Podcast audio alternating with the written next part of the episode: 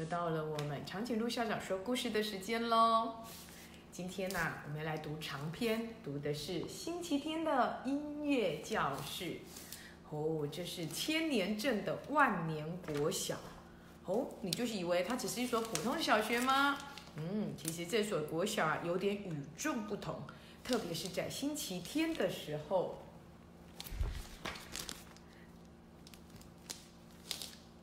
好啦，大家起来唱唱歌，解解闷嘛。我刚才不是说过几百遍了，这样很奇怪耶。一大早啊，响板和口风琴啊，就在音乐教室里，你一句呀、我一句的吵着。响板一副不肯罢休的表情，瞪着口风琴说：“当口风琴多好啊，可以吹出美妙的旋律，哪像我每天被教的头昏脑胀，只能发出嘎嘎嘎的声音，想起来就生气。”你有什么好抱怨的？我才惨呢！节拍器啊，也不甘寂寞地挥着指挥棒加入了战局。像我这张脸，一天到晚摇来晃去，左右左右，前几天啊还摇得非常的恶心，差点吐出来了呢。唉，口风琴叹了一口气，接着说：“可是话说回来啦。”我们乐器的世界不就是这样吗？必须透过人类的使用才有机会发生。如果我们自己跳出来唱歌，不就偏离了乐器的正道吗？法律有规定，我们的乐器不能自己唱歌吗？口风琴无奈地摊开手，皱着眉头，无话可说。直笛、铜钹以及其他的乐器们静静地站在一旁。为什么大家要一起合唱呢？你自己独唱不就好了吗？大鼓温和地问着，试着安抚响板的情绪。是这样的，前几天音乐课的时候，小朋友们不是都在练习合唱吗？对呀，期末的合唱比赛好像快到了。刚开始呀、大家唱的七零八落，完全合不起来。可是练习几次之后啊，渐渐的就唱出美妙的和声，我听了啊很感动，所以呀、也想试试看。哦，原来如此，就像你呀、因为是大鼓，每天只能被敲得咚咚响，这样不觉得很无趣吗？嗯，我的确没有办法发出像样的旋律，你的心情我可以体会。就是嘛，你真是我的知音，我太开心了。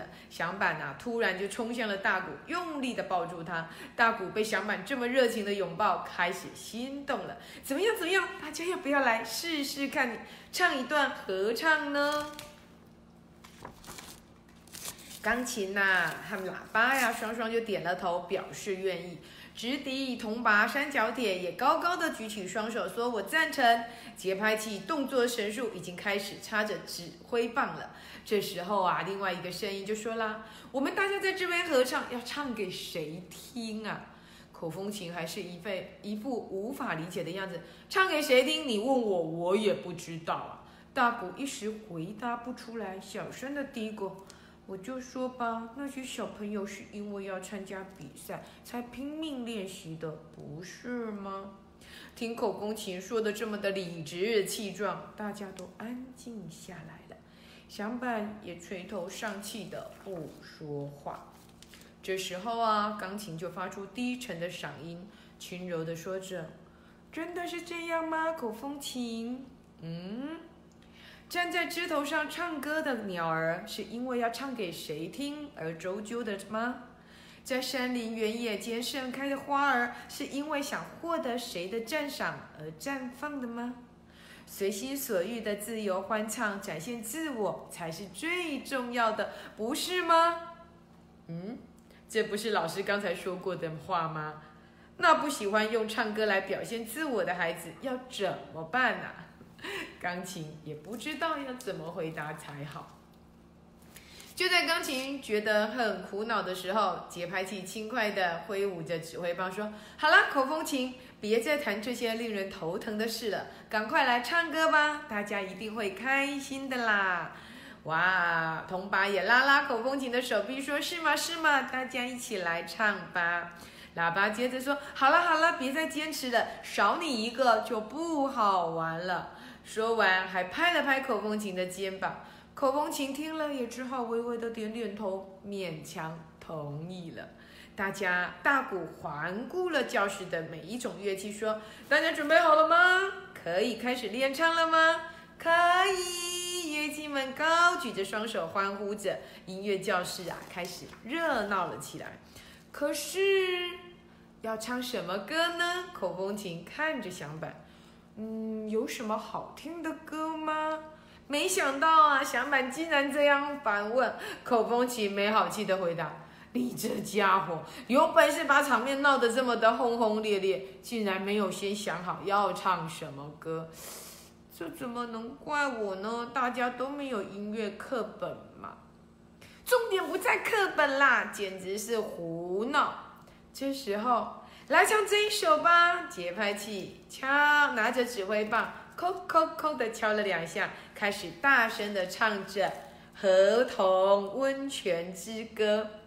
大家一起来唱泡温泉，河童温泉最棒，没有河童也无所谓，开心来泡汤。全身上下泡进水里，人生马上就不一样。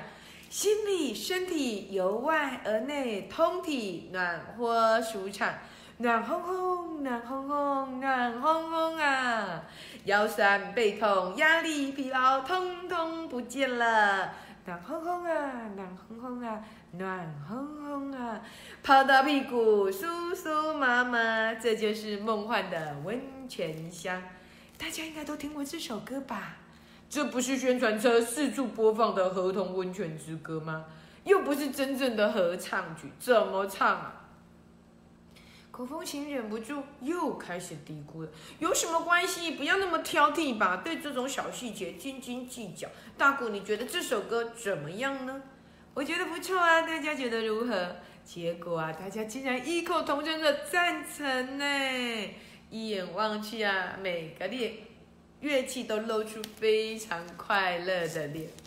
那我来当指挥喽，钢琴就麻烦你担任伴奏。好啦，亲爱的小孩，他们决定要开始唱歌了，而且唱的叫做《合同温泉之歌》。但是啊，长颈鹿校长觉得他中间有一句话说的好好哦，因为他们说唱歌就是要唱给人家听的啊。嗯，可是我觉得钢琴说的那段话也很棒，对不对？鸟儿是要唱给人听的吗？好像不是。花儿开的那么漂亮，是要开给人看的吗？好像也不是。所以其实你洗澡的时候也可以唱歌，对不对？你要唱给谁听啊？我自己听啊。所以，亲爱的小孩，喜欢唱歌就大声唱歌，根本不需要。要唱给谁听？好了，他们决定要唱《儿童之歌》了耶。那么又遇到问题了啊！钢琴突然之间说：“嗯嗯，怎么？谁来弹我啊？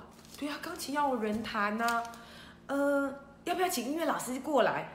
对哈，呃，有没有谁要自愿帮忙弹钢琴的？所有的乐器。”大家都各忙各的啊！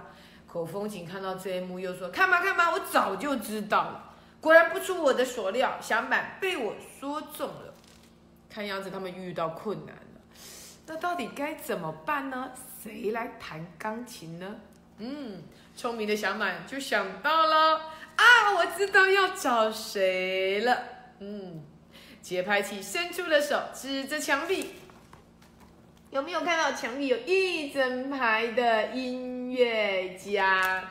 哇，那就拜托其中一个人下来帮忙好了。但是不管是巴哈、莫扎特、贝多芬，每个人都故意把头压得低低的，还故意呀眼神转到旁边去，避开大家的视线，装作没看到。贝多芬，拜托你出来啦！你不是音乐教室里的最佳拍档吗？没想到自己的名字会被突被节拍器给点到，贝多芬把头给压得更低了。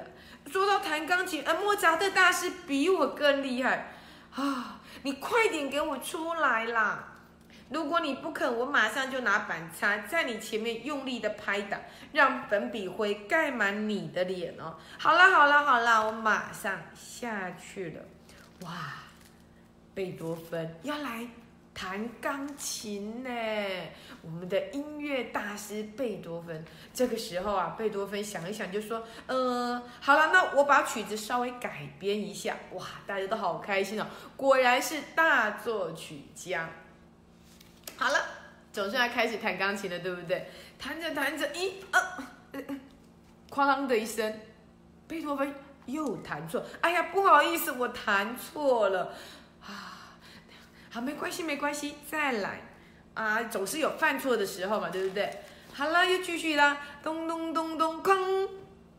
贝多芬又弹错了，不好意思，不好意思，可以让我休息一下？什么啊？你才上场，怎么就累了？亲爱的小孩，贝多芬在相框里待了那么久，他的手指头都僵硬了，根本弹不动钢琴啊！所以啊，弹弹弹，哐，就弹错；弹弹弹，哐，就弹错了。所以贝多芬他也很沮丧啊，我都没有暖身呢，而且我好久没弹钢琴了。我在相框里待了那么久，你就马上叫我弹钢琴。于是呢，他们就想到了一个帮助贝多芬放松的方法。亲爱的小孩，你想到什么方法呢？当然喽，他们决定啊去泡河童温泉。所以啊，一行人呐，要浩浩荡荡的要去泡温泉。哇，你看河童温泉上面呢有一只河童，然后呢是一个很传统的木门哦。打开河童温泉里面啊，你看有各式各样的，对不对？好多人在里面，而且好宽敞，还分男汤跟女汤。然后呢，他们就决定要进去喽。这时候啊，孤在门口的老婆婆就把手伸出去，一个人一百块日币，还要钱呢。啊，乐器没有钱呢。嗯，没有钱，没有钱就不能泡啊。那响板之前是怎么泡的？原来啊，响板每次都躲在别人的后面，偷偷的跟进去，这是不对的行为，对不对？就被老婆婆给逮到了。不行不行不行，没有付钱不可以进来，哈！但是啊，老婆婆突然间看到了贝多芬，哇，他是贝多芬的粉丝哎，她好开心啊，就说啊，贝多芬，OK OK OK OK，好，既然大家都是，那这样子好了，如果你们泡完温泉之后，贝多芬愿意弹一首钢琴，就算付钱了，贝多芬，你愿意吗？贝多芬想着想着，当然就只好说没问题喽。于是他们一起呢就进去泡汤了。他们有的男生就进入了男汤，有的呢就进入了女汤。哇，他们抱着各式各样温泉。哇，河童温泉竟然有这么多哎！你看，有没有看到？还有溜滑梯哦，还有瀑布，还有河童池，有没有看到？哇，各式各样的温泉都有。最后啊，每一种都泡过之后啊，你看，他们有泡过什么温泉？哦，沸腾的沸沸腾池、彩虹池，各式各样的汤。最后他们决定去挑挑战丛林温泉。哇，好可怕的感觉！丛林里到处有蛇。这时候突然间发现，怎么口风琴自己一个人在泡汤？亲爱的小孩，他们泡完汤之后，到底贝多芬的手指头有没有变灵活呢？哦，这件事情我又不要卖，告诉你，我又要卖一个关子了。不过你有没有觉得万年国小好可爱呢？到了礼拜天，这些乐器竟然想要唱歌，哎。追分国小的管乐团的那些乐器，到了礼拜天会不会也想要唱歌呢？我也不知道，因为礼拜天长颈鹿校长也没有在学校啊。如果亲爱的小孩，你礼拜天到学校去玩的时候，有听到乐器的声音，那么肯定就是。乐器在唱歌喽，OK，今天的故事讲到这里，星期天的音乐教室。明天我会把故事书放在架子上，希望你去借出来看，然后你就知道结局到底怎么样了。爱吵架的口风琴跟响板到底有没有和好？他们的合唱又到底有没有唱出来呢？而且唱歌到底是唱给自己听的，还是唱给大家听的？嗯，我就卖个关子喽，我们下次见，拜拜。